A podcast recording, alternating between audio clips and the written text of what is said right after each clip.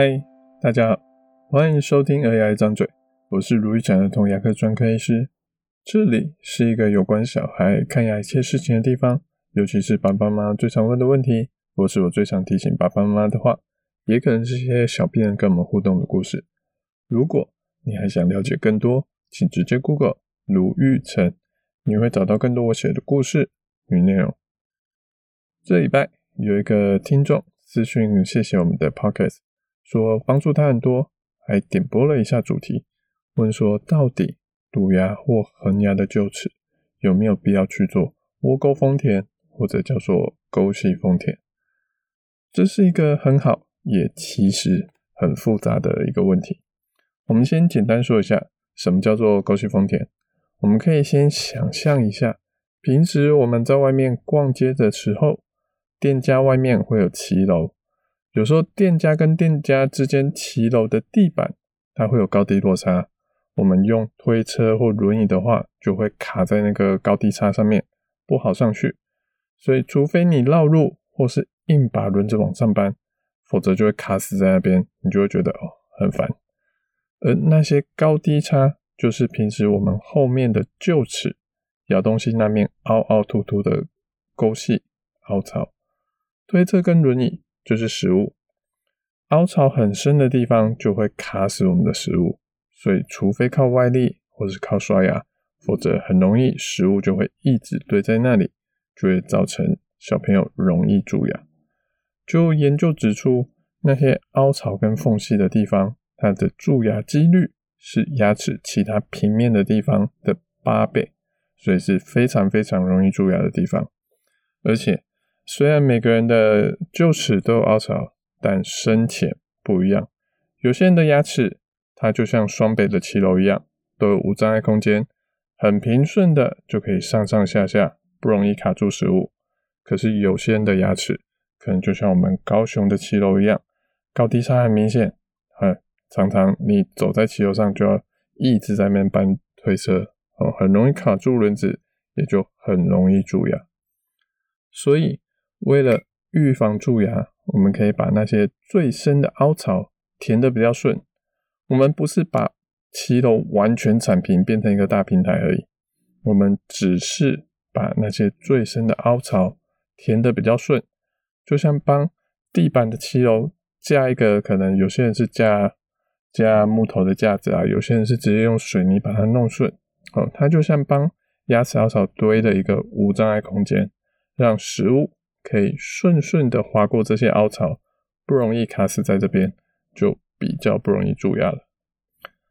可是有了无障碍空间，就代表我们的推车就可以畅行无阻，用很快很快的速度一直推下去吗？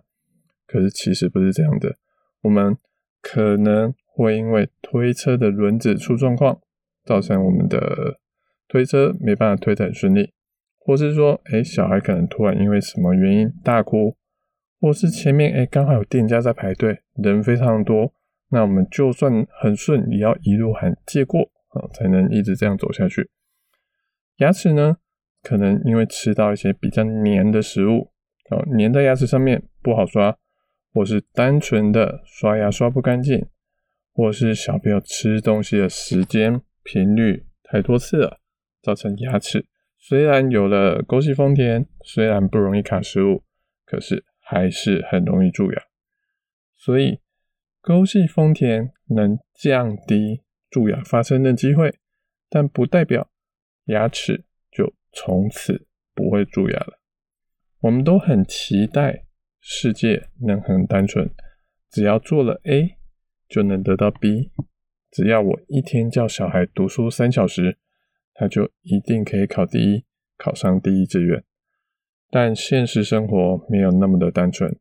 你种了一个因，不一定能得到那个果。尤其在医疗方面更是如此。像上礼拜我有个病人，哦，因为严重的蛀牙要抽神经。通常对小朋友来说，只要抽第一次做完抽神经之后就不会痛了。可是这个小朋友回家之后却突然痛了起来，而且是痛到半夜睡不着的那种痛，让爸爸妈妈非常的紧张。我们都希望牙齿只要有抽神经就从此不会再痛了。目前为止，对我来说，几乎九成以上的小孩都是这样子的。可是，可能有不到一成的小朋友，他可能因为牙根还是状况不好，可能长脓包，甚至牙齿裂掉，有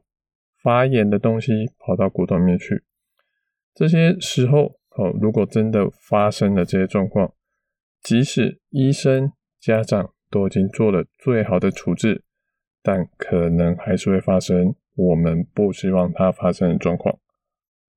所以，不管是蛀牙、牙齿的治疗，或是牙齿整不整齐，它都不是因为单纯的一个原因就能改变、预防或治疗的。所以，再回到我们一开始那个听众说的沟系丰田到底有没有必要呢？嗯，我看儿童牙医大概有十年以上了，我偶尔会看到一些小朋友可能沟系丰田也做了，牙齿也一天刷三次以上，甚至还三个月就自费涂氟一次，结果小朋友还是蛀牙。这些人之中，有的人找得到原因，好，比如说，哎，可能他吃饭会含饭。一顿饭要吃一个半小时，或是有些人诶随时都在吃点心，一天会吃个五六次点心。可是也有人他找就是找不出原因，嗯，可能是他刷牙不干净，但不是很明显，或是他嘴巴的蛀牙细菌真的比较凶猛。说实在的，这都是有可能的。那这样子，如果做了沟系丰田，结果还是蛀牙了，这样这个沟系丰田到底算是必要的吗？或是反过来说，如果有些状况其实他不做沟系丰田，小朋友诶也可以清洁得不错，他本来就不会蛀牙，那做沟系丰田到底算不算是必要的呢？我觉得大家可以思考几个问题。好，首先就是因为蛀牙是个多因素，有很多原因一起。综合而成才发生的现象，有些原因是我们可以掌握的，譬如说一天要吃几次点心，一天要刷几次牙，要不要沟隙丰田，好，这些可是有一些是我们无法掌控的，譬如说小孩的蛀牙细菌强不强，我们可以掌握我们可以掌握的因素就好了，一些无法控制的因素就不要太苛责自己。万一事情还是不幸的发生了，我们可以懊恼，可以就是还是感叹一下，但更重要的是去想接下来我们应该要怎么做？是要补牙吗？加强涂氟吗？还是要做好式牙套呢？就像没有人希望走路会被车撞到，我们可以很小心的尽量走在斑马线上，不要边走边划手机。可是我们还是有机会。会发生意外，重点是我们有没有想过，万一发生意外了之后要怎么办呢？再来，我们可以更关注过程，还有更关注那个风险值，而不是只看最后的结果。比如说，有人骑机车戴安全帽，结果发生车祸的时候还是受到了重伤，这不代表说安全帽就完全没有意义。因为可能没戴安全帽会伤得更严重，或是其实安全帽之前已经救过了你的头好几次了，只是因为没事，所以你没注意到而已。我们都容易把眼光聚焦在已经发生的惨案，而忘记了、忽略了没有发生的时候。沟隙丰田可以让刷牙更有效率，更不容易蛀牙。可能本来凹槽很深的时候，它只要长牙一年。就会蛀牙了，而因为有做沟隙丰田，让它清洁更好，可是可能有些地方还是漏掉，结果三年后小朋友才蛀牙，它减缓两年的蛀牙时间，这样算是有必要吗？每个人的想法就不太一样了，所以家长也好，医生也好，我们都不是神，我们无法断绝失误的可能性。医疗来说，它没有百分之百这件事情。我们只能降低它的风险，增加牙齿的保护力。好，像最近儿童牙医还有一个大新闻是，有一个三岁的小孩在牙齿治疗的时候吞下了一根磨牙机器的钻针，简简短短的，可是他住院了四天才排出来。我们无法百分之百保证小朋友在看牙的时候不会吞下其他东西，尤其是这种两三岁，他真的控制力很不好的时候。我们可以做的就是降低这些事情发生的机会。所以，虽然装防水的小雨衣对小朋友来说有点辛苦，我还是坚持在必要的场合一定要装上小雨衣，